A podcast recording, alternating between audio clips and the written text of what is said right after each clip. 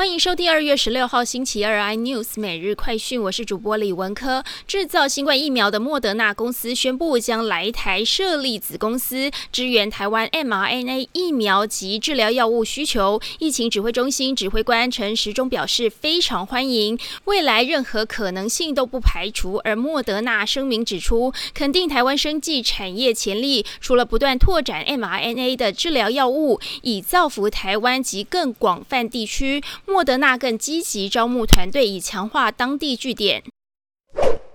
第三方支付绿界科技暂定在三月十五号以成销价七百六十元挂牌上柜，以今天新贵参考价每股一千一百九十元计算，和成销价溢价差高达四百三十元。未来若中签一张股票，有机会赚超过四十万，势必在引发申购热潮，成为虎年新春最受瞩目的新股。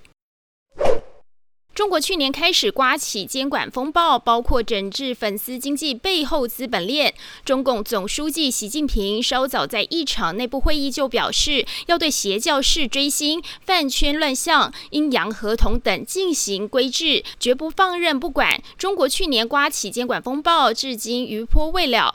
娱乐圈多名失德甚至触犯法律的演艺明星被封杀，追讨税款引起关注。现在当局要出手加大整治，操控粉丝经济的背后资本链。